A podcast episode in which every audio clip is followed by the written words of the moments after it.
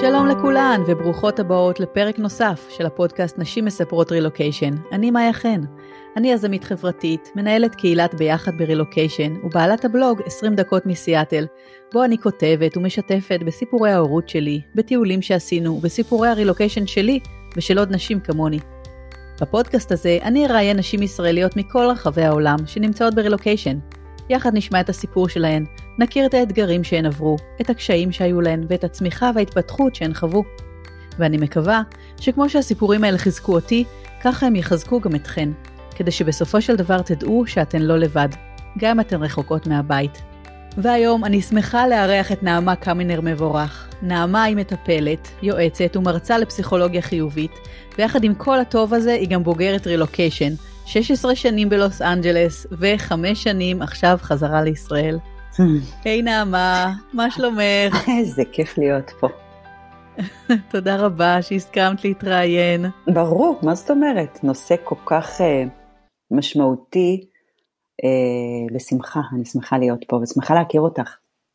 איזה כיף לי, אני חייבת uh, לספר ככה לך ולמאזינות, נראה לי כבר mm. דיברנו על זה, אבל שבעצם אני הגעתי אלייך בדרך מאוד ככה, אני אגיד, עקיפה, או דרך מאוד מוזרה, בעצם הקשבתי לאיזשהו פודקאסט שאני מאוד אוהבת, של uh, דנה רגב, שקוראים mm-hmm. לו מעלה בטוב. Mm-hmm. וככה שמעתי, התראיינת שם ודיברתם, ואז פתאום אמרת שהיית ברילוקיישן. וואו, פתאום כל הדברים שדיברת עליהם התחברו אליי, והרגשתי שאנחנו פשוט חייבות לדבר. עכשיו, בהתחלה כזה אמרתי, מה פתאום? אני אדבר איתך, אני אכתוב לך, אני... זה נראה לי הכי מוזר בעולם, כאילו, מי אני שאני אבוא ו- ואני אשלח לך פשוט הודעה ואני אגיד, האם בא לך לדבר? אבל uh, אחת מההחלטות שלי לשנה הזאת היה להקשיב לאינטואיציה שלי, ואז אמרתי, אוקיי, אם זה מה שעלה לי, אז אני פונה אלייך. ווואי, וישר אמרת כזה, כן, בכיף, ו... אז אני חושבת שזה פשוט, uh, זה meant to be. meant to be, בדיוק, לקח לי את המילים מהפה, אבסולוטלי. אז באמת תודה. והסיפור שלך ככה שהתחלנו לדבר הוא היה קצת הוא סיפור קצת uh, מיוחד קצת אחר על איך בעצם הרילוקיישן שלך התחיל. אז uh, בואי בואי תתחילי ותספרי לנו כזה איך uh, נחזור אחורה. אחורה זה די הרבה שנים אחורה אם חושבים על זה. כשמסתכלים על המספרים פתאום אתה מבין שכן שיש לך ותק uh, הרבה יותר ארוך ממה שאתה מוכן להודות בו. uh, האמת שהרילוקיישן שלי היה uh, לא מתוכנן בשום צורה שהיא. הייתי בטיול ארוך בארצות הברית, ובערך חודש לפני החזרה לארץ אה, הכרתי אה, בחור ב blind date. עכשיו אנחנו מדברים על לפני 20 oh. שנה, blind date was a blind date. אנחנו מדברים על לפני הפייסבוק והאינסטגרם והרשתות החברתיות, אז זה באמת לא היה, זה באמת היה בליינד. Mm-hmm. זה נורא נחמד, הסיפור הוא שאימא שלו, זיכרונה לברכה, לצערי, אימא שלו פגשה מכרה שלי mm-hmm. בסופר בקוסטקו, הם עמדו בתור אחת מאחורי השנייה והתחילו לדבר עברית. אוקיי. Okay. וממש שנייה לפני שהם נפרדו, אימא שלו שהייתה אישה כאילו סופר צנועה וביישנית, שאלה את המכרה שלי, תגידי, יש לך איזה בחורה ישראלית טובה בשביל הבן שלי? כזה, ככה. וואי, גדול. ואז המכרה שלי, המכרה היא אפילו לא הייתה חברה קרובה, אמרה, את יודעת מה, יש לי איזה מישהי, נבדוק, ואז הם החליפו טלפונים. Mm-hmm. ואז המכרה הזאת, לא הרגישה כל כך נוח לשאול אותי, את רוצה, את רוצה blind date, שאני דרך blind date, אז היא שלחה את בעלה כן. להתקשר אליי, והוא התחיל כזה לגמגם לי בטלפון. ואז אמרתי לו, רפי, מה אתה רוצה? אמר לי, את יודעת מה, בואי נשאל אותך ככה, מה דעתך על blind dates? מה רווקה הוללת עונה לו? בקילוגרמים טובים, אכפת לי. כן. מתוך ידיעה שאני חוזרת לארץ עוד חודש, אמרו לי בחור ישראלי, אמרתי יאללה, נעשה חיים, יראה לי את העיר, ואני חוזרת לישראל. אממה, אה, נפגשנו ל blind date, אה, הוא היה נראה הרבה יותר טוב ממה שדמיינתי. אה, היה נחמד, ואז היה כזה עוד דייט ועוד דייט, אבל באמת כאילו בלי כוונה, בלי עניינים רציניים, בלי שום aspirations לזה שיצא כן. מזה משהו. ו... ואז ככה הארכתי את השהות שלי ככה עוד שבוע ועוד שבוע ועוד חודש, ופתאום כאילו מצאתי את עצמי ביום אחד, בעיר אחד, אומרת לו, יואו, אני אוהבת אותך. יואו. אה, איזה מרגש. והוא ענה לי, אה, גם אני, וזה באמת היה, אה, דיברנו מקודם על, על meant to be, זה באמת היה מקום שלא תכננתי ולא חשבתי ולא זה פשוט קרה. Mm-hmm. וככה בעצם הכרתי את, את ברק לפני 20 שנה, ובזכותו ובגללו, זה תמיד תמיד בזכות ובגלל, בעצם לא חזרתי לארץ מהטיול הזה. בעצם העתקתי את מגוריי ללוס אנג'לס. הרילוקיישן שלי הייתי כמעט בת 30, אה, אז הרילוקיישן היה שלי אה, כאינדיבידואל יחיד, לא במסגרת משפחתית, וזה אני מניחה שזה mm-hmm. שונה אה, מחלק מאלה שמקשיבות לנו עכשיו.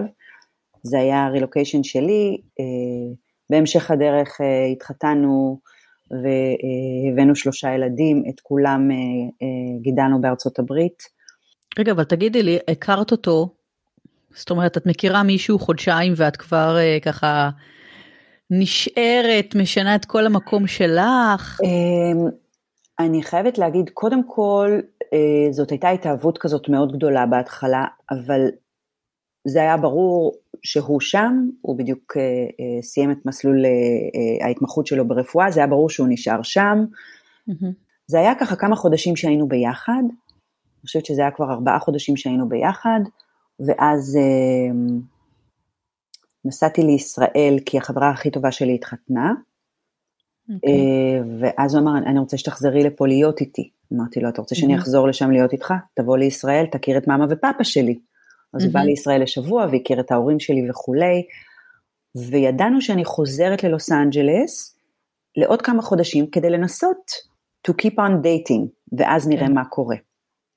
אבל אם את רוצה את הסיפור הג'וסי, יש, יש לנו המון סיפורים נורא נורא מצחיקים. ברור שאני רוצה. אני, אני לא יודעת אם לשם כך נתכנסנו, אבל יש סיפורים נורא מצחיקים. אז הייתי חודש בארץ לרגל, חזרתי לארץ לחודש לרגל אה, חתונה של החברה הטובה שלי, ואז חזרתי ללוס אנג'לס. Mm-hmm. זה היה אחרי בערך שנה שטיילתי בתוך ארצות הברית.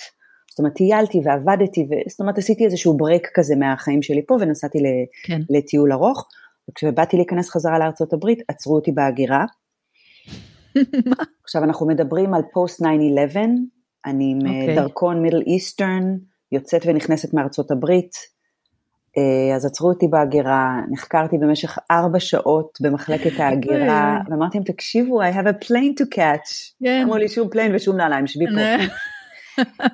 שזה היה כאילו ממש מפחיד, את יודעת, אחרי 9-11 וזה, האמריקאים באמת ככה איבדו את זה ונורא נורא נבהלו וחקרו אותי ושאלו אותי, וזה כאילו, תקשיב, הכרתי מישהו. אני רק רוצה לבדוק, זה הכל. כן. אה, בקיצור, שחררו אותי בסופו של דבר, איחרתי את הטיסה ללוס אנג'לס וכולי, את ה connection ללוס אנג'לס, ונתנו לי ויזה ל-30 יום ללא אפשרות הארכה.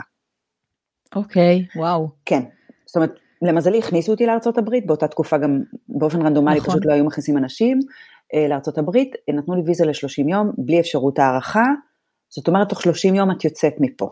או על שתי רגליים או בארון, אבל את, את לא יכולה להישאר פה, אין לך שום אפשרות להעריך את זה. אה, וככה בעצם חזרתי לברק מתוך החופשה הזאת mm-hmm. בארץ, והבנו שתוך חודש צריך למצוא פתרון.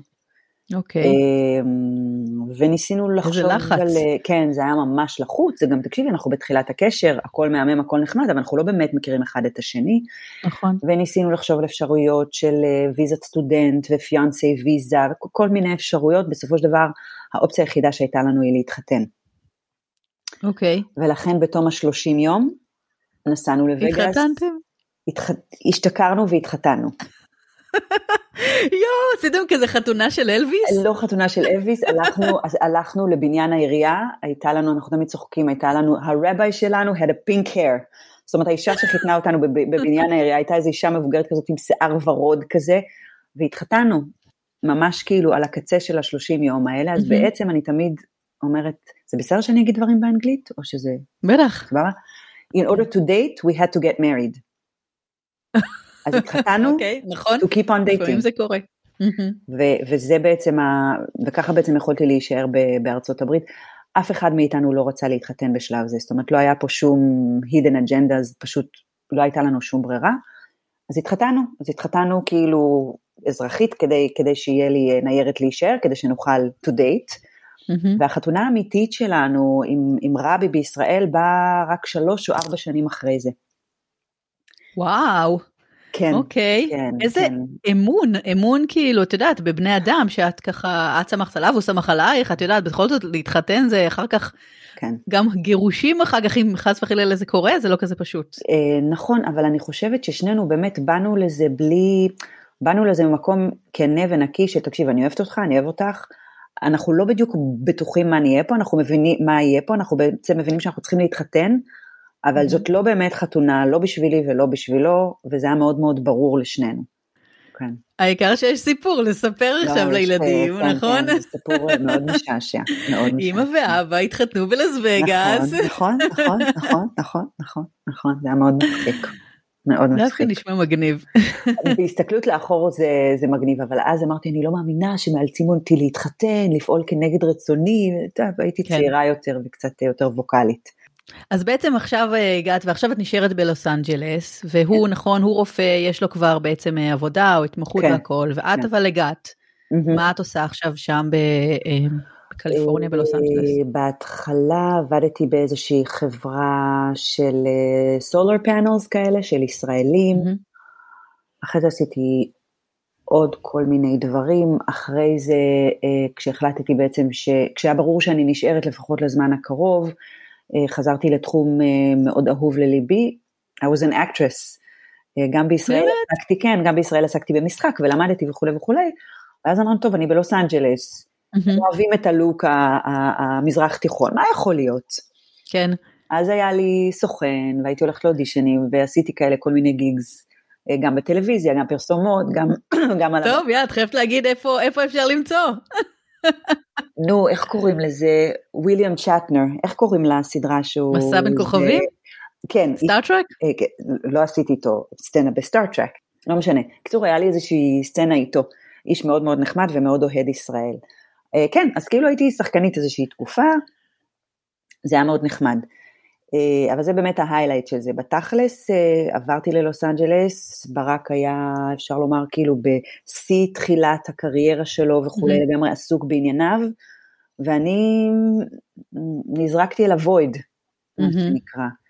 בארץ עבדתי בתחום יחסי הציבור, Okay. אוקיי. עבדתי בערוץ הקניות, דרך אגב, הייתי מנחה בערוץ הקניות, אה, אז עבדתי גם ביחסי ציבור וגם הייתי, עבדתי בערוץ הקניות וגם הייתי אה, סטודנטית לתקשורת, כאילו היו לי חיים מלאים והייתה לי דירה בתל אביב ומלא חברות, ואת יודעת, רווקות בגיל 25, 6, 7 כזה, כולנו כן. כזה, כזה חונטה כזאת של בנות, של כאילו חיים נורא מלאים ונורא עטופים מהמקום הזה, ואת המשפחה. שלי ואת ההורים שלי, את יודעת, כזה משהו מאוד עטוף. כן.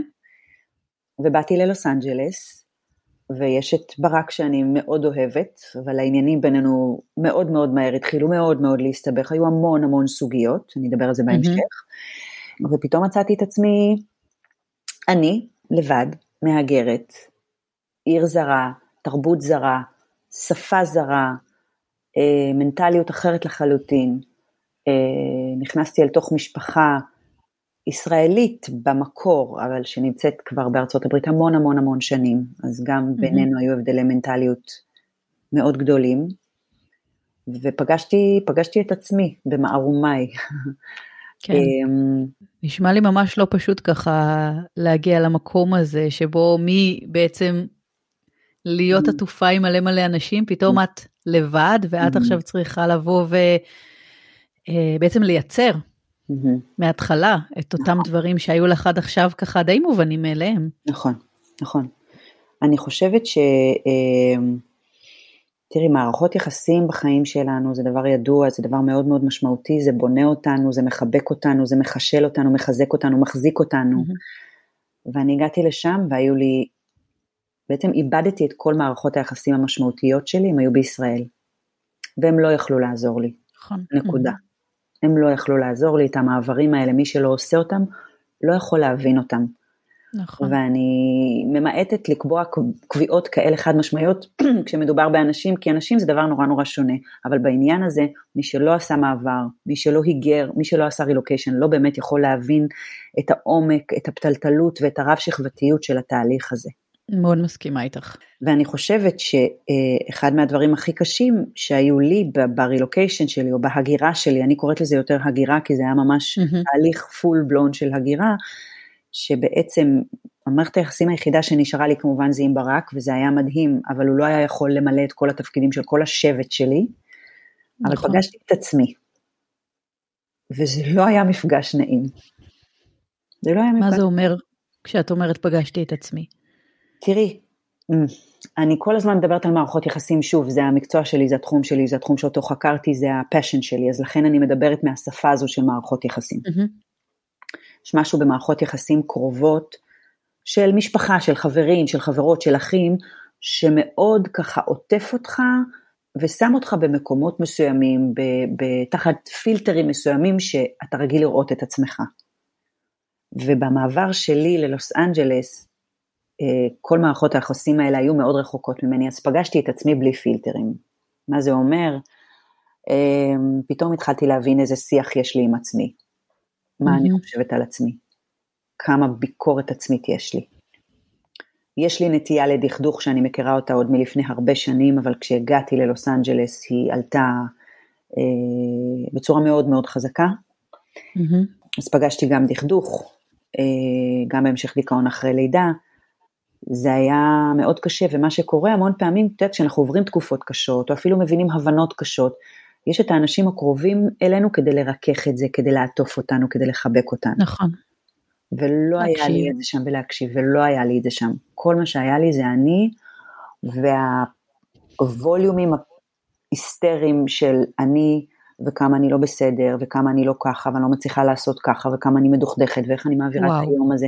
זה היה ממש, ממש ממש מאתגר. ממש. אני זוכרת את זה שכשרק הגעתי לסיאטל, אז בעצם ישראל בא להתחיל לעבוד, ואני נשארתי בבית עם הבת שלי, ובעצם היא הייתה תינוקת בתשעה חודשים, אז uh, כמו שאת מדברת, כל השיחות האלה היו השיחות שלי איתה. לא מישהו שיכול לעזור לך, ואני זוכרת שהדבר שהכי רציתי, גם כי אני בן אדם מאוד חברתי, אבל פשוט ממש הייתי צריכה את האנשים האלה שאני יכולה לדבר איתם, לחלוק איתם, אפילו לדעת לצחוק, לעשות על דברים אחרים, אבל גם ש... שיקשיבו ויבינו אותי. נכון. על מה שאני עוברת. ואני חושבת שאחת מהסוגיות המשמעותיות והקשות זה זה חוויית, תראי, קושי המון פעמים, קושי זה דבר מאוד מבודד. כשאנחנו חווים קושי, אחד מהדברים הכי משמעותיים זה שאנחנו חושבים שרק לנו יש את הקושי הזה. נכון. ולעבור את החוויה הזו בעיר זרה וגדולה, זה עוד יותר קשה ועוד יותר mm-hmm. מבודד ועוד יותר גם נותן לך את התחושה שרק אתה חווה את הקושי הזה ורק אתה לא בסדר. וזה נכון. הצטרף אל המון המון קולות פנימיים שהיו לי עוד מקודם שאני לא בסדר, ופשוט התעוררתי כל יום להמון אה, חוויית אני לא בסדר, אני לא יכולה, קשה לי, אני שונה, אני אחרת, אני לא, אני לא, אני לא, אני לא. יואו, אני עכשיו ככה רוצה לחבק אותך, בעצם את מי שהיית לפני, את יודעת, זה, כן. זה כל כך כל כך מסובך וקשה להיות במקום הזה. מאוד. אז מה, מאוד. ככה, מה עשית בשביל להוציא את עצמך מזה, או אם היה מישהו אולי שעזר לך? תראי, מבחינה חברתית, כשעברתי ללוס אנג'לס אמרו לי, אני לא זוכרת מי, אבל מישהו אמר לי משפט אחד מאוד מאוד משמעותי שגיליתי אותו כמאוד נכון אחר כך. הוא אמר לי, תקשיבי, לוס אנג'לס היא עיר גדולה. It's very hard to break in. Mm-hmm. Once you break in, it's easier. זה המשפט שאמרו לי בהתחלה, ואני, ואני חושבת שהוא נכון. Okay. אוקיי. אבל מכיוון שלא הגעתי בעצם, לא הגעתי עם ילדים, לא הגעתי לתוך איזושהי מסגרת מסוימת, הייתי צריכה לברוא את המסגרות האלה. אז uh, בשלב מסוים נרשמתי ללימודים, סיימתי בעצם את התואר הראשון שלי, uh, שהתחלתי בארץ וכמעט סיימתי אותו, אז סיימתי אותו בלוס אנג'לס, אז נרשמתי ללימודים, זה לקח קצת יותר זמן, זה עזר. אחר כך uh, ההקלה, זה בא עם אתגר כמובן, אבל ההקלה בהמשך באה כש, כשהגיעו הילדים. כן. כשילדתי את הבן הבכור שלי, דרך אגב, אה, היה לי אה, דיכאון אחרי לידה, אה, שזו גם הייתה חוויה, לעבור את זה שם, זה היה פשוט, פשוט רע. למי שמקשיבה ונכנס לדיכאון ממה שאני אומרת, אל תדאגו, it gets better. אני באה מתחום הפסיכולוגיה החיובית, לא לדאוג, אוקיי? אבל את יודעת, כן, כשאתה בתוך הדברים האלה, זה לא נשמע, זה קשה, אתה לא מסוגל להסתכל החוצה. נכון. נכון? נכון. אם כשאת בתוך הדיכאון, אז... נכון. נכון. את לא רואה, את לא רואה את הטוב, את לא רואה את השמש, את לא רואה את, ה, נכון, את האור. נכון, נכון. אתה גם מצד שני, למזלנו, אתה גם לא מבין עד כמה שקשה לך. זאת אומרת, אני, mm. אני, יש ימים וחודשים, ואפילו שנים שעברתי, שאני מסתכלת ואני אומרת לעצמי, אלוהים ישמור, איך שרדתי את הדבר הזה? איך כן. שרדתי את הדבר הזה? אפרופו, הייתי עם ילד קטן, אחרי שהבן הבכור שלי נולד, והייתי, אוקיי, כמה דברים את יכולה לעשות איתו את ועצמך, וללכת לטארגט ולחזור הביתה, ואז ללכת איתו למול נכון. ולחזור הביתה, ואני זוכרת שהיה איזה, איזה אה, קבוצות של Mommy and Me, והצטרפתי mm-hmm. לקבוצה של Mommy and Me, ואמרתי, יואו, מגניב, יהיה לי מפה חברות. ואצלי בקבוצה היו, אני לא יודעת מה, עוד איזה חמש או שש אמריקאיות, כאילו, סליחה, אבל white Americans כאלה, כאילו, כן. הכי, אחרי השיעורים הם היו הולכות למקדונלדס ושותות קולה ויושבות עם הילדים, וזה היה, כאילו, והרגשתי כל כך לא שייכת וכל כך לא קשורה, מה לי ולהם. והיו המון ניסיונות להתחבר ל... עכשיו אנחנו מדברים על לפני הפייסבוק, היו כל מיני Yahoo Groups של. העצמת נשים, הייתי נוסעת לכל מיני חורים בלוס אנג'לס, לקבוצות נשים, אני לא יודעת, אני לא יכולה להגיד לך איזה אנשים הזויים פגשתי שם בדרך. אני בטוחה. כדי, את לא מבינה, כדי למצוא לעצמי איזה שהם אנשים, חברים. זה לא, כן. כל כך, אה, זה לא כל כך קרה. מה לגבי הקהילה? זאת אומרת, הרי לוס אנג'לס ידועה שיש. בה קהילה, אה, את יודעת, יהודית וישראלית גדולה. נכון. אני חושבת שעניין הקהילתיות בלוס אנג'לס יותר בא לידי ביטוי כשאתה, בא, כשאתה בעל משפחה. אוקיי. Okay. וזה מעט שונה. כשאתה ואז אתה הולך לחגוג חגים אתה הולך לחגוג חגים, אתה ביחד עם משפחות, אתה יכול ללכת לחב"ד, אתה יכול, זאת אומרת, יש, יש יותר דברים. אבל כן. כשאין לך את זה, אז אה, לך תברא את עצמך כזה. אז עם, שוב, זה גם כן בא עם הזמן, עם, ה, עם, עם הילדים, התחלנו להכיר אנשים, והמקום החברתי התחיל באמת להתעבות. אוקיי, okay. אני ממש חושבת עכשיו, את יודעת, mm-hmm. גם אני הגעתי, כמו שאמרתי, עם ילדים. ופתאום ככה הלב שלי יוצא לאנשים שמגיעים בלי ילדים. נכון. ו... ואין להם את המקומות תמיכה האלה. אה, באמת היום יש את הפייסבוק שזה מדהים, אני נכון. שוב זוכרת, אנחנו הגענו, זה היה עשר וחצי שנים, זה פייסבוק היה בדיוק בהתחלה, אני חושבת שהיום לאנשים שמגיעים הרבה יותר קל, הרבה הרבה הרבה. נכון. בסיאטל לדוגמה היום גם יש ארגון IAC, Israel American Council, גם ב-LA, כל בטח, מיני, גם ב-LA. נכון, אבל הוא נוצר, נכון, הוא לא היה שם כשאת, נכון, uh, נכון, בהתחלה. כשאת הגעת, והיום באמת יש גם פעילויות לאנשים שהם uh, הם רווקים, נכון. או שהם שוב עוד אין ילדים, אבל באמת, mm. אז לא היה, זה, זה ממש ממש קשה ככה נכון. לברוא את עצמך, להחליט מה לעשות, להוציא את עצמך מהבית, אלוהים, אני זוכרת כמה היה לי קשה להוציא את עצמי מהבית. אפילו, וואלה, אפילו לטארגט, שהיום אני נכון. מתגעגעת שם, נכון. אבל אפילו ללכת החוצה זה קשה. נכון, נכון, ממש, נכון, זה קשה. אני יכולה להגיד שאלה התקופות עד היום, שנהיה בריאים, כן? אה, זו התקופה הכי מאתגרת שהייתה בחיי. באמת. Mm-hmm. זאת אומרת, לא היה שום אאוטלט, לא היה שום מקום להניח את הראש ושיגיד לי שיהיה בסדר. אה, ובעלי היקר, עם כל זה שהוא היה שם ונורא רוצה לעזור לי, הוא באיזשהו שלב, את יודעת, אה, אחרי אה, טיפולים אישיים וזוגיים, הוא אמר, אני לא יכול לתקן את לוס אנג'לס בשבילך. וזה מה שהוא ניסה וואו. לעשות. וזאת הייתה הבנה ש, ששנינו הבנו בדם, יזע ודמעות, אבל זה מאוד נכון. כי הוא כל הזמן ניסה לסדר לי ושיהיה לי טוב ושיהיה לי נוח ו- וכאילו, וכל פעם שהתלוננתי אז הוא ניסה, את יודעת, גברים מנסים לתקן דברים. כן. והוא הבין שהוא לא יכול לתקן לי את המקום.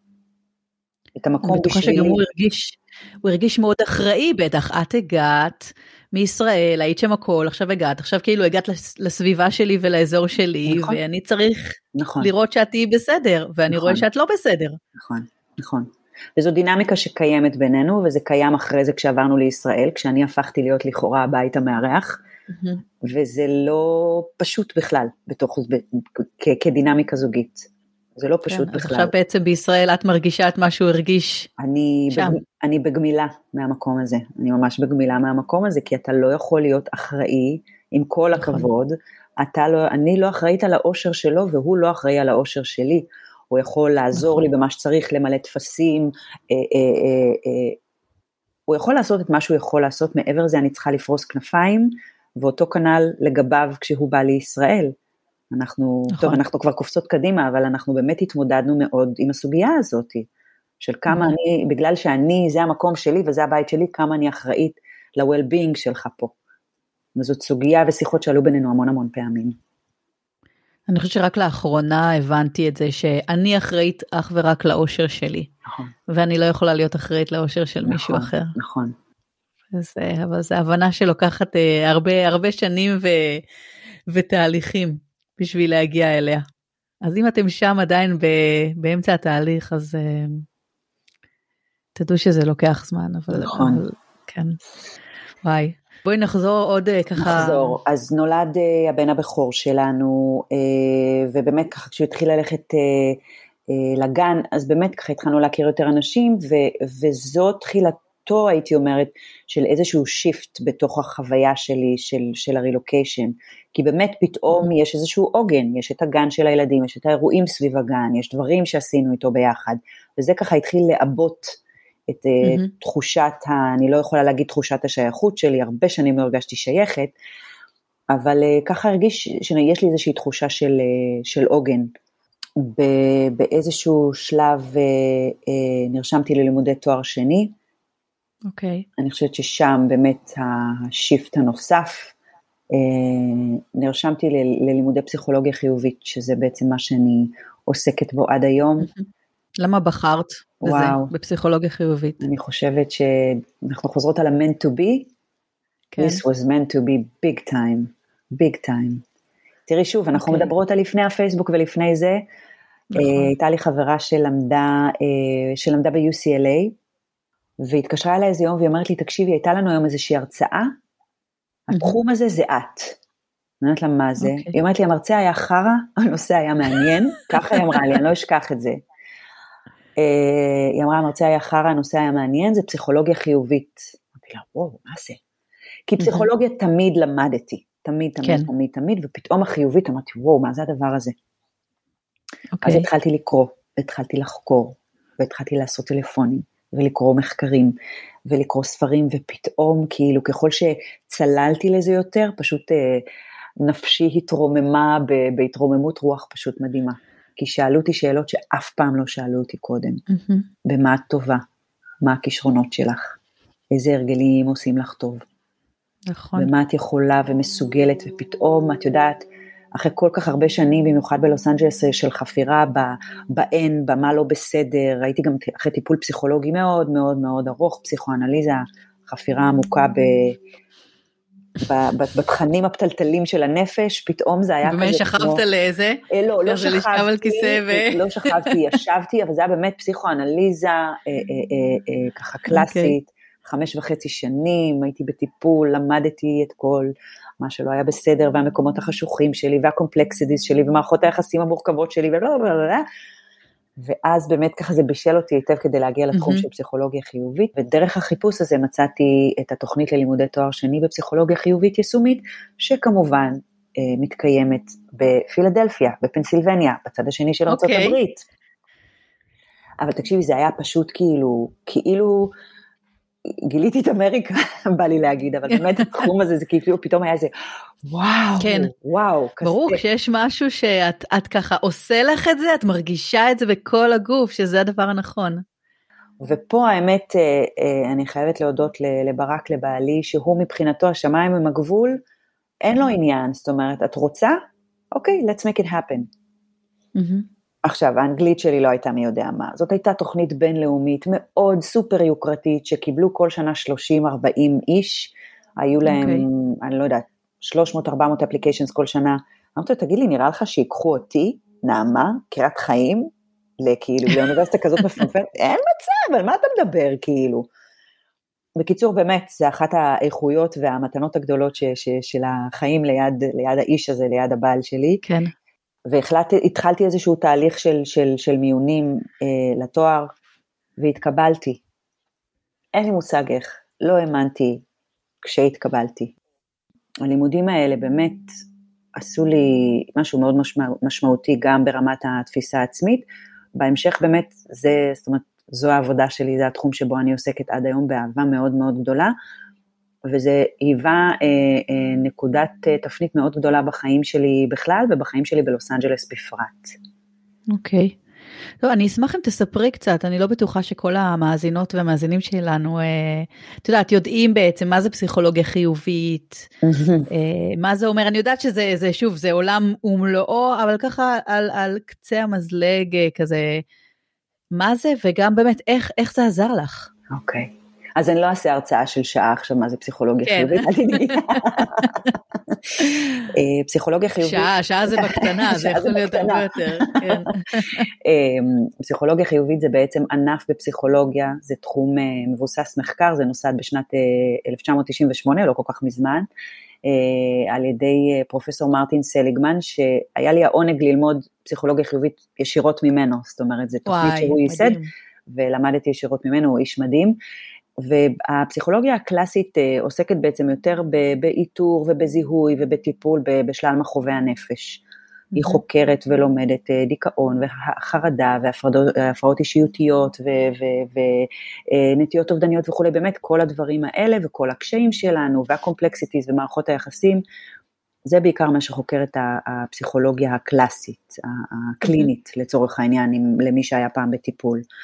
והפסיכולוגיה החיובית אומרת, סבבה, זה חשוב מאוד לדעת את כל הדברים שבהם אני מתקשה, אה, אה, לדעת אה, מה הם, לקטלג אותם, לטפל בהם במידה וצריך, אבל פסיכולוגיה חיובית באה ושואלת אותה שאלה בעצם, מה קורה אם את אותו זמן ומשאבים ותשומת לב שאני משקיע במה שלא עובד, mm-hmm. אני אשקיע גם במה שכן עובד. ובהתאמה לכך, פסיכולוגיה חיובית בעצם עוסקת באיתור ובזיהוי ובתרגול של אה, חוזקות, תכונות חיוביות, כישרון אנושי, ואיך אנחנו בעצם תורמים את כל אלה, משלבים mm-hmm. אותם בחיים שלנו ביום-יום, כדי ליצור חיים טובים יותר ומשמעותיים יותר ושמחים יותר. זה כאילו נשמע הכי, את יודעת, כזה common sense, מה, ברור, למה שלא נתמקד בחיובי, נכון? במה שטוב, במה שעובד.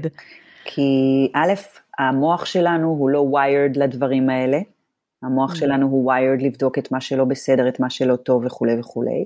מעבר לזה אנחנו חיים באיזשהו עולם מערבי שצועק חיוביות כל הזמן, שאומר לנו שבכל uh, אתגר אנחנו צריכים למצוא את היופי, ובכל קושי יש למידה, ואם זורקים עליך לימונים תעשה להם לימונדה ולמונצ'לו וכולי, והאמירות האלה הן פשוט לא, לא תופסות ולא נכונות לחיים שלנו ביום-יום. יש משהו בפסיכולוגיה החיובית שהוא ראייה מאוד מאוזנת ומאוד uh, נכונה בעיניי, שזה לא mm-hmm. חשיבה חיובית, שלא בכל מקום תראה רק את הטוב, זה ממש זה פשוט בולשיט, זה לא נכון מי שאומר okay. את זה. אוקיי. זה היכולת הזו להסתכל על החיים שלנו מזווית יותר רחבה. זאת אומרת, לא רק מהמקום של קשה לי, כואב לי, אין לי ומסובך לי, אלא okay. אוקיי. מהמקום של יש לי בחיים את המקומות של הקשיים, של האתגרים, אבל יש לי גם המון מקומות בחיים של יכולות, של מסוגלות, של חוזקות. אני יכולה להשתמש באלה על מנת לעבור את הימים של האתגרים וכולי. וימים של קושי ושל אתגר, לתת להם להיות, לא לברוח לחיובי. אוקיי, okay, תני לי רגע איזושהי דוגמה, אם את יכולה לתת לי איזושהי דוגמה ככה, איך זה עזר לך בתהליך שעברת? כמובן, יש לנו גם mm. באמת את השהות שלך בלוס אנג'לס וגם תכף את החזרה mm. לישראל, אבל כן. נגיד בארצות הברית, mm. איך כל מה שלמדת ככה עזר לך? אה, תראי, קודם כל המסגרת שהלימודים נתנו לי, כסטודנטית, אה, זה, זה כשלעצמו נתן איזושהי, הייתה לזה נוכחות מאוד משמעותית בתוך החיים שלי מבחינת, את יודעת, שהיה לי אה, עוגן, שהייתה לי, היה לי מישן, הייתה לי משמעות, mm-hmm. זה, זה באמת ברמה, ברמה הפרקטית, אבל אה, ברמה האישית, שוב, אני נכנסת פה לדברים מאוד מאוד עמוקים. ברמה האישית אני חושבת שמערכת היחסים שלי עם עצמי, בעקבות ההיכרות עם התחום הזה, השתנתה מן, מן הקצה אל הקצה. אוקיי. Okay. התחלתי קצת יותר לסמוך על עצמי, להבין מה, מה אני שווה, מה אני יכולה, אה, ופחות, ופחות לנסות למצוא ולידציות ואישורים למה שאני מהאנשים שמסביבי.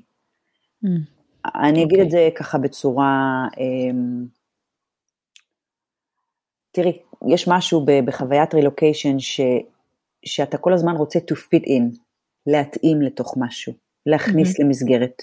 ואתה המון פעמים בשביל להתאים למסגרת הזאת עושה, עושה כל כך הרבה התפשרויות עם עצמך, וכל כך הרבה פעמים מוותר על עצמך, שזה בסדר וזה חלק מהתהליך. Mm-hmm.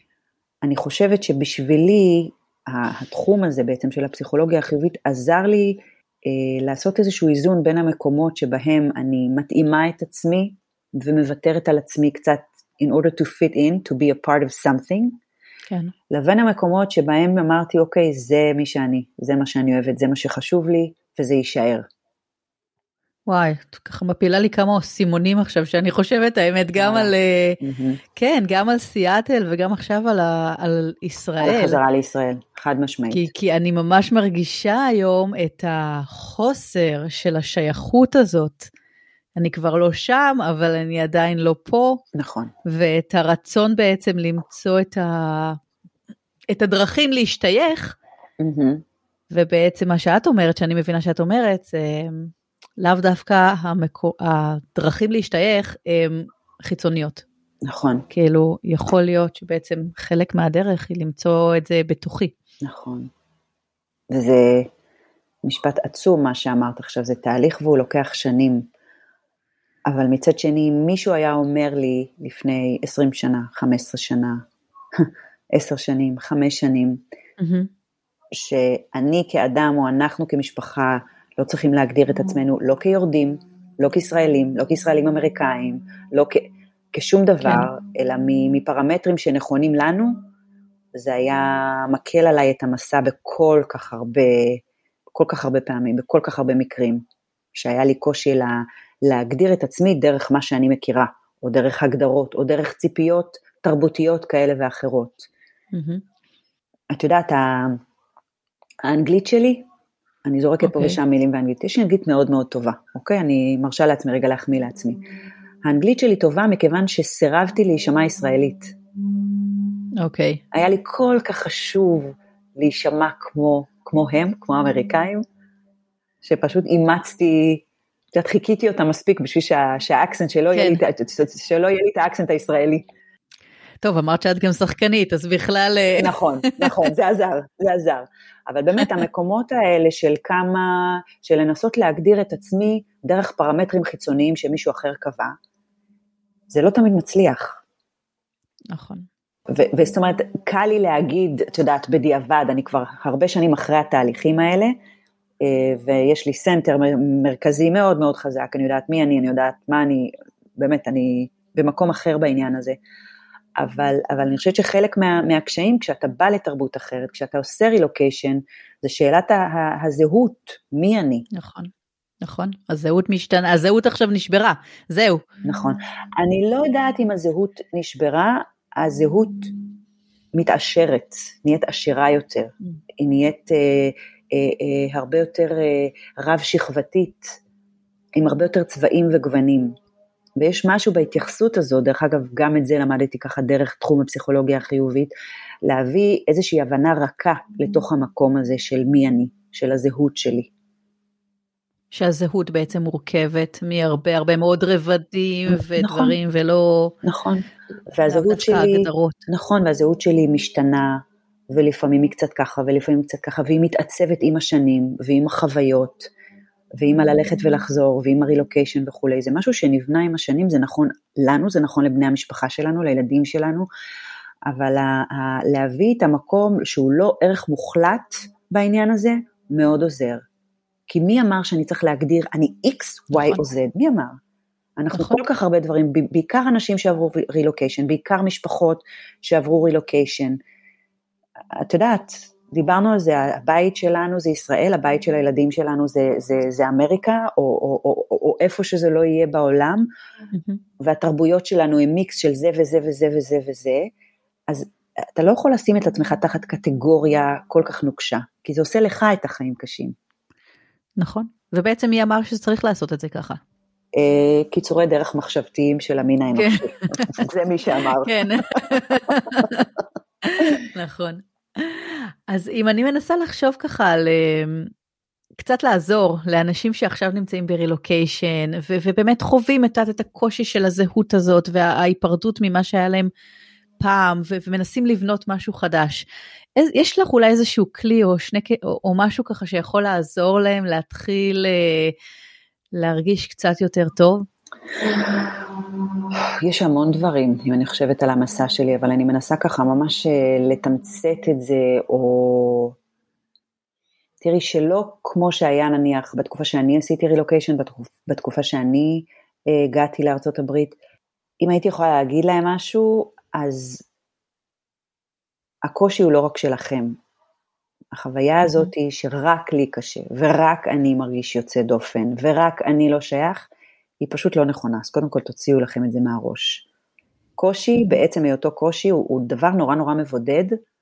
נכון. והבדידות עושה את הקושי פי שבע יותר גדול. המחשבה הזאת היא שרק לי יש ככה, רק לי נכון. קשה, רק אני לא שייך. אה, אז זה ככה משהו ש, של לזכור בתוך הדבר הזה. אה, צאו מאזור הנוחות שלכם, בדיוק כמו שאת העזת לסמס לי ולשאול אותי, ובסופו של דבר תראי איזה יופי יצא מזה, צאו מאזור נכון. הנוחות שלכם. יש משהו במעבר בין תרבויות לבין מדינות, יש משהו סופר מאתגר, אבל גם סופר משחרר בזה שלא מכירים אותך, ולא יודעים מי אתה ולא יודעים מה אתה. נכון. אני תמיד אומרת, אני בלוס אנג'לס נולדתי מחדש. וואי. לפני שאתם... אני גם מרגישה ככה. כן? כן. בטוח. אני נולדתי מחדש. לפני שנולדתי, מתתי. מודה, זה משפט נורא מפוצץ, אבל כן, היה שם איזושהי היפרדות מלהכיר את עצמי דרך, דרך כל מה שידעתי על עצמי. ויצרתי משהו חדש. וליצור משהו חדש, זה הרבה פעמים אנחנו יכולים לברוא את עצמנו מחדש, או לעשות איזשהו שינוי מאוד מאוד גדול, כשאנחנו לא קרובים לכל אלה שמכירים אותנו מגיל אפס. זה מאפשר איזשהו חופש גדול, חופש עצום, חופש מפחיד. נכון. אבל זה חופש שאתה יכול לעשות איתו את השינויים אולי הכי גדולים שאי פעם תזכה לעשות במהלך חייך. Mm-hmm. כי אף אחד לא מכיר אותך ואף אחד לא יודע מי היית, מה היית, מה, במה אתה טוב או לא טוב. נכון. אז לאלה שמתקשים, לאלה שנמצאים עכשיו במקום הקשה הזה, בבונקר המאתגר הזה, אני, אני, אני, אני רוצה שתדעו, ואני אומרת את זה באמת מעומק ליבי, שיש משהו בוויד הזה, יש משהו בניתוק הזה מהמוכר, מהבית, מהמשפחות, מהמערכות יחסים הכל כך מוכרות, שהוא סופר קשה, אבל מצד שני, אם, אם, אם תעיזו, זה יכול לקחת אתכם למקומות הכי טובים והכי חזקים שאי פעם תוכלו להגיע בחיים שלכם. זה תהליך, זה לוקח זמן, אבל אני ממש רוצה לחזק אתכם במקום הזה. איך עושים את זה? יוצאים מאזור הנוחות. עושים דברים שאתם לא רגילים. אף אחד לא יצקצק עליכם, אף אחד לא יפתח עליכם עיניים, אף אחד לא מכיר אתכם. זה לא ההורים שלכם, השכנים שלכם, החברים שלכם, החבר'ה שהיו אתכם בכיתה, איך נחשבתם בתיכון, אף אחד לא מכיר אתכם. תעשו מה שבא לכם, תעיזו. ממש. תרימו טלפון, תופיעו, תיזמו מפגשים, תעשו את הדברים האלה. ולמי שחי. בארצות הברית, אני חייבת להגיד משהו. המון פעמים זה שיח ישראלי כזה של אה, אמריקאים לא מתחברים, אמריקאים אנשים קרים, אתה צריך לעשות איתם אה, תוכניות שבועיים מראש, דה דה דה דה דה. נכון, יש המון המון המון הבדלים תרבותיים בינינו לבין האמריקאים. Mm-hmm. 200 אלף אחוז. אבל אמריקאים הם בני אדם. Mm-hmm. הם זקוקים לקונקשן הזה בדיוק כמונו. אל תיתנו להנחות האלה ולטייטלים האלה לפסול לכם אפשרויות חיבור. אל תיתנו. אני אומרת את זה באמת מעומק ליבי. אני אומרת את זה על האמריקאים כי אני מכירה אותם טוב מאוד. יש פה נשים מרילוקיישנים בכל מיני אזורים בעולם, תרבויות אחרות אני פחות מכירה. Mm-hmm. אני כן יכולה להגיד שזה איזשהו אה, מקל בגלגלים שאנחנו שמים לעצמנו כשאנחנו אומרים שאנחנו יכולים להיות חברים רק של ישראלים. אז נכון, יש שפה משותפת ויש המון במשותף. אבל אמריקאים בסופו של דבר הם בני אדם וגם הם רוצים קונקשן וקרבה. אל תמנעו נכון. מעצמכם. ממש, וואי, ממש ממש מסכימה איתך. קודם כל, אני תמיד אומרת שאין דבר כזה אמריקאים, כי וואלה, יש שם 50 מדינות. נכון. וכל מדינה אה, יש לה אופי אחר, ואפילו בתוך מדינה יש הבדלים בין הערים, נכון. סתם, אפילו את אומרת, אנחנו אומרות לוס אנג'לס, mm-hmm. לוס אנג'לס זה מטרופוליטן ממש, ענק, ממש. עם אזורים מטורפים נכון. שבתוכם יש הבדלים. נכון. אז, אה, ו- ואני כל כך מסכימה איתך לא לשים את ה... כמו שלא היינו רוצים שישימו את הטאג הזה על מה זה ישראלים. נכון. אז אותו דבר, לא לשים טאג על שום דבר ופשוט לנסות, פשוט ללכת, נכון. ויכול להיות שיש בן אדם שהוא עכשיו אמריקאי או הודי mm. או סיני או לא משנה מה, והוא מתאים לי, ויכול להיות שלא, בגלל שהוא בן אדם מסוים. נכון. אז זה גם כן איזשהו, איזשהו מחסום, איזשהו barrier שאנחנו שמים לעצמנו, והוא רק מקשה עלינו. Mm-hmm. הוא רק מקשה עלינו. ובעיקר גם אם הייתי יכולה לתת איזשהו כלי יישומי, אנחנו, דיברתי על זה קצת קודם, אנחנו רואים הרבה פעמים את החיים בערכים מוחלטים. ככה זה צריך okay. אוקיי. להיות, ככה אמרו לי שזה יהיה, ככה אנשים שעשו את זה קודם חוו את זה, ולכן זה מחייב גם אותי. סיפור אלוקיישן הוא custom made לכל אדם בפני עצמו. נכון. יש המון במשותף, אבל אין זהות בין סיפור אחד לסיפור אחר. כמו לידה, לכל אחת יש את סיפור הלידה שלה, ואין, נכון. ואין לידה שהיא זהה, ואין סיפור רילוקיישן mm-hmm. שהוא זהה. ועם כל האתגר ועם כל הקושי שיש בזה, זו חוויה מעשירה, משנה חיים, שעושה אותנו, ושוב, אני יודעת שאני יוצאת פה באיזושהי הצהרה, עם כל הקושי, חוויית רילוקיישן הופכת אותך לאדם אחר ממה שהיית קודם. אנשים שחוו רילוקיישן, mm-hmm. שלמדו וחיו בתרבויות אחרות, הם לא האנשים שהם היו קודם. יש להם איזשהו עושר פנימי, יכולת להתמודד עם אתגר, יכולת להסתכל ולהסתגל לתרבויות, אה, חוסן אישי, שלמי שלא עבר את החוויה הזו, אין. ואני עומדת מאחורי כל מילה שאני אומרת. כן. אני מאוד מאוד מזדהה איתך, מאוד, כן. והאמת, אני גם ממליצה. אני חושבת שממרום ה... אני יודעת שזה קשה, והמון אנשים שואלים אותי כזה, מאיפה יש אומץ? אז אני לא יודעת להגיד, ואני לא יודעת אם לקרוא לזה אומץ, אבל זה פשוט חוויה שאני אישית ממליצה ממש לכל אחד לעשות, ולא מצטערת לרגע, עם כל הקשיים שלה, לא מצטערת לרגע על, אה, על זה, ועל מה שעשינו, ועל מה שלמדתי על עצמי ועל אחרים בחוויה הזאתי. בהחלט. ממש. בואי נגיע לשאלה אה, בעצם האחרונה שאני שואלת כל אחת, קצת עכשיו אמרנו על מסר, אבל אם יש לך מסר אחד למישהי שעכשיו מתחילה רילוקיישן, מה היית רוצה להגיד לה? וואו. יש לי צמרמורות שאני חושבת על זה. אני חושבת על הימים הראשונים שלי שם, אני אומרת, יואו, כמה מים זרמו מאז. מי שמתחילה עכשיו רילוקיישן, אני מנסה לדמיין אותה ככה בעיניי, הייתי רוצה להגיד לה, תאמיני, תהיי פתוחה, תהיי גמישה באופן שבו את תופסת דברים, באופן שבו את חושבת על דברים. יכול להיות שדברים יהיו אחרים ממה שאת יודעת, ממה שאת רגילה, ממה שאת חושבת. let it be. תני לזה להיות. אל תנסי אה, להיצמד לדעות שיש לך, לאג'נדות שיש לך, לתיאוריות שאת מאמינה בהן. Mm-hmm. תני כמה שיותר אפשרות וגמישות ופתיחות למקום ולחוויה. כי ככל שתאפשרי את זה יותר, יהיה לך קשה פחות. ממש ככה, ככל שתאפשרי יותר את המקום הזה, הסקרן, זה שאומר וואלה זה מה זה שונה, יואו כן. איזה קטע, אפילו להגיד כן אצלנו זה אחרת, לגמרי, אבל לא ממקום של, אה, אה, אני לא מכירה, בישראל עושים את זה כן. אחרת, מה זה? לא מהמקום הזה, לנסות באמת לתרגל, וזה עניין של תרגול, את המקום הפתוח, את המקום הסקרן, את המקום אפילו המתבדח על דברים, של כאילו, יואו, זה כל כך שונה ממה שאני מכירה, כאילו, אני לא מוצאת את הידיים ואת הרגליים. ממש כן. לנסות לפתח את המקום הזה, יכול לשנות את איכות החוויה הזאת, ממשהו טראומטי למשהו הרפתקני. Mm-hmm. וואי, מדהים. איזה מסר מקסים.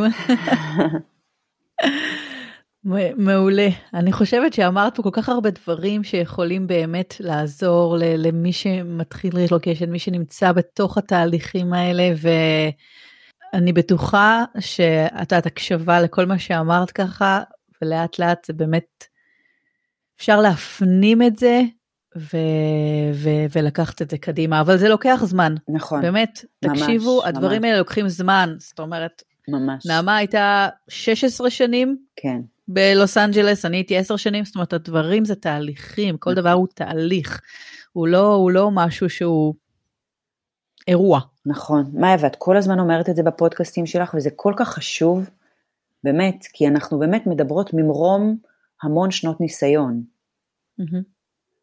וזה לקח שנים כדי להרוויח את הניסיון הזה. אני חושבת שמה שאנחנו בעצם מנסות לעשות, מה שאת מנסה לעשות ב, ב, ב, ב, בשיחות האלה, זה לקפסל איזה שהן הבנות של אנשים שיש להם הרבה ניסיון. אבל זה שאנחנו מצליחות לקפסל את זה או לנסח את זה בצורה מסוימת, עדיין לא אומר שאם העברתי היום איזשהו מסר חזק ככל שיהיה, מחר את יכולה ליישם אותו. נכון. אז אם משהו מהדברים שאת אומרת, או משהו מהדברים שאני אמרתי היום, יושבים למישהי, תכתבו אותם, תחזרו אליהם כשקשה לכם. תקראו אותם שוב. אתם לא מחר יכולות ליישם את זה. זה עניינים שלוקחים זמן, זה לא בהכרח ייקח לכ- לכן 16 שנה, ממש לא. הדברים האלו, המציאות היא אחרת. נכון. בין הרילוקיישן שלי לבין הרילוקיישן שלך, המון דברים השתנו ונעשו טובים יותר ותורמים יותר לחוויית, לחוויית הרילוקיישן. אבל יש דברים שלוקחים זמן, נכון. שאי אפשר זה להזדרז תהליכים בהם. שצריכים. נכון, נכון, הם צריכים להיות ככה, הם צריכים לקחת זמן. נכון. אז אה, כן, אז זה גם אחד מהמסרים, פשוט לקחת את הזמן. אי אפשר לרוץ קדימה. נכון. וואי, ממש תודה נעמה. עכשיו תגידי לי, אם מישהו רוצה, אם מישהי רוצה ככה ל- לשמוע עוד, להקשיב עוד, ל- ל- אמ, ליצור איתך קשר, איך אפשר לעשות את זה? אה, קודם כל, אה, אני פעילה וכותבת בכל הרשתות החברתיות. אה, נעמה קמינר מבורך פסיכולוגיה חיובית, זה אם אתם מחפשים אותי בפייסבוק, אה, נעמה קמינר פוזיטיב סייק, אם אתם מחפשים אותי באינסטגרם, אבל קיצור, אם תעשו גוגל לשם שלי תוכלו אה, למצוא אותי, יש את האתר שלי נעמקמינר.co.il, אה, דברים שאני כותבת, שאני מעלה, אני פחות מדברת ברשתות על, על רעיון הרילוקיישן, כי זה באמת קהל קטן יותר, סופר איכותי אם את שואלת אותי, אבל אני כן מדברת על, אה, על החיים שלנו, על אתגרים, הנושאים שמעניינים אותנו, שמעסיקים אותנו. אה, אני תמיד מביאה את הזווית של הפסיכולוגיה החיובית, אה, תוך הקפדה יתרה לא להביא חשיבה חיובית לכל סיטואציה, זה לא מה שאני. עושה. כן. אני מאוד מאוד מסתכלת על החיים שלנו, על הכאן ועכשיו, על מה שיש לנו ואיך אנחנו יכולים להשתמש בכל אלה, על מנת uh, לעבור את האתגרים שאנחנו חווים כאן ועכשיו. יש משהו, אני למדתי פסיכולוגיה חיובית יישומית. זאת אומרת, אוקיי. תכלס זה השם השני שלי במקום הזה. מחקרים הם מרתקים וזה נורא נחמד ומעניין, אבל אם אני לא יכול לקחת את זה הביתה, זה לא שווה שום דבר בעיניי, אז תמיד אני מביאה את, ה, את הזווית. אני עובדת כמובן ב, אה, בקליניקה פרטית, אני עושה גם פגישות בזום כמובן, גם עם הארץ וגם עם ארצות הברית, אה, בכל מיני נושאים שקשורים למערכות יחסים עם עצמנו, עם בני הזוג, עם המשפחה, עם החברים, מערכות יחסים מקצועיות. אה, אני מלווה אנשים אה, גם בתפקידי אה, CEOs בחברות, בכל מיני תהליכים אישיים שהם עוברים. אפשר לפנות אליי, אם יש למישהי איזושהי שאלה בוערת או לחץ בוער בעניין הרילוקיישן, תפנו אליי, אם אני יכולה לעזור, אם אני יכולה להגיד איזה מילה, איזשהו משפט שיעזור, אני אשמח לעשות את זה. I've been there for so long, כן. זה, זה לא פשוט. וואי, אני בטוחה שכל מי שהולך אלייך ומגיע אלייך ויגיע, רק ירוויח. תודה רבה. באמת אני רוצה להגיד לך המון תודה. אני למדתי המון, אני בטוחה שגם המאזינות ילמדו המון. זה כיף, כיף לשמוע.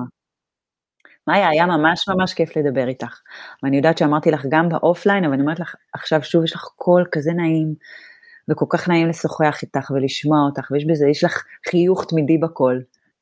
זה, זה מה זה כיף, באמת. אולי בעלי לא היה אומר את זה ככה, אבל אה, כן. זה בסדר, גם בעלי לא אומר שאני חיובית כל הזמן, הכל בסדר, הכל בלמידה. כן, אבל תודה רבה, תודה רבה.